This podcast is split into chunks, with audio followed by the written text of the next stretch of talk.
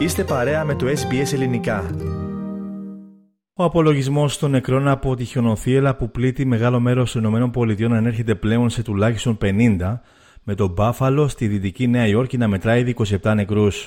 Οι Ηνωμένες Πολιτείες συνεχίζουν να πλήττονται από τις χειρότερες καταστροφές που σχετίζονται με τις σχετικές συνθήκες στην ιστορία τους.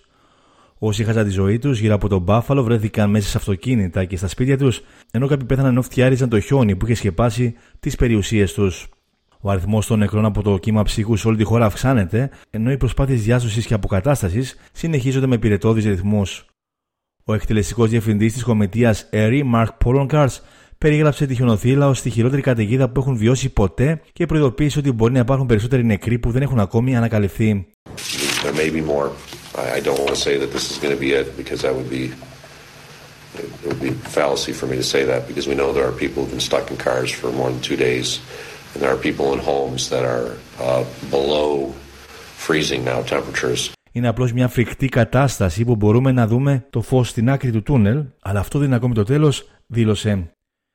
Επικεντρωνόμαστε στην ασφάλεια της ζωής, δουλεύουμε σε ομάδες, οργώνουμε για να φτάσουμε στους οδηγούς που έχουν εγκλωβιστεί τα οχήματά τους και ανοίγουμε δρόμους για να φτάσουμε σε ανθρώπους με επίγουσες ιατρικές καταστάσεις, δήλωσε στο CBS News ο δήμαρχος του Buffalo, Byron Brown.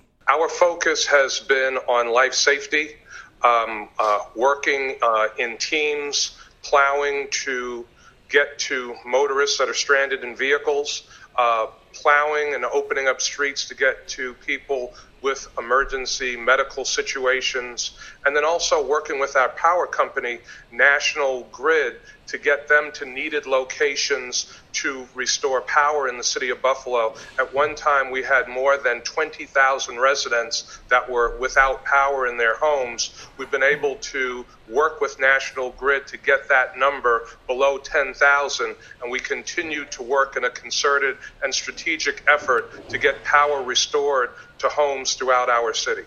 Από την πλευρά της, η κυβερνήτης της Νέας Υόρκης, Κάθι Χόκουλ, προειδοποίησε ότι ο κίνδυνος δεν έχει ακόμη τελειώσει. And as much as we can see the skies right now, we know that uh, the storm is coming back.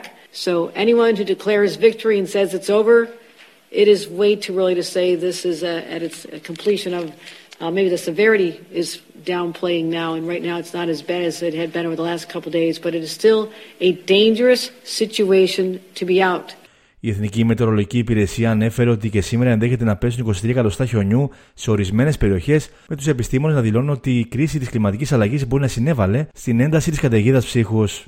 Αυτό οφείλεται στο γεγονός ότι η ατμόσφαιρα μπορεί να μεταφέρει περισσότερους υδρατμούς, οι οποίοι λειτουργούν ως καύσιμα, σύμφωνα με τον διευθυντή του Εθνικού Κέντρου Δεδομένων Χιονιού και Πάγου στο Πανεπιστήμιο του Κολοράντο, Μαρκ Σέρεζ.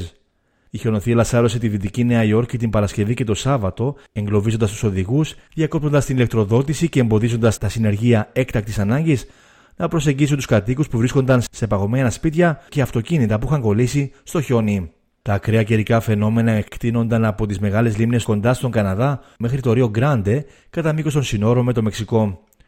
Περίπου το 60% του πληθυσμού των Ηνωμένων Πολιτειών βρέθηκε αντιμέτωπο με κάποιο είδους συμβουλή ή προειδοποίηση για χειμερινό καιρό και θερμοκρασίες που έπεσαν δραστικά κάτω από το κανονικό από τα ανατολικά των βραχώδων όρεων έως τα παλάχια. Τα φαινόμενα αναμένεται να εξασθενήσουν αυτή την εβδομάδα καθώς οι προβλέψεις κάνουν λόγο για αργή άνοδο της θερμοκρασίας, δήλωσε ο μετεωρολόγος της Εθνικής Μετεωρολογικής Υπηρεσίας των Ηνωμένων Πολιτειών, Άστον Ρόμπινσον Κουκ. Δεν έχει καμία σχέση με αυτό που είχαμε την περασμένη εβδομάδα, δήλωσε ο κύριος Κουκ, προσθέτοντας ότι ο κυκλώνας βόμβα προκλήθηκε από την πτώση της ατμοσφαιρικής πίεσης με μεγάλη ταχύτητα κατά τη διάρκεια μιας ισχυρής καταιγίδας. Θέλετε να ακούσετε περισσότερες ιστορίες σαν και αυτήν; Ακούστε στο Apple Podcast, στο Google Podcast, στο Spotify ή οπουδήποτε ακούτε podcast.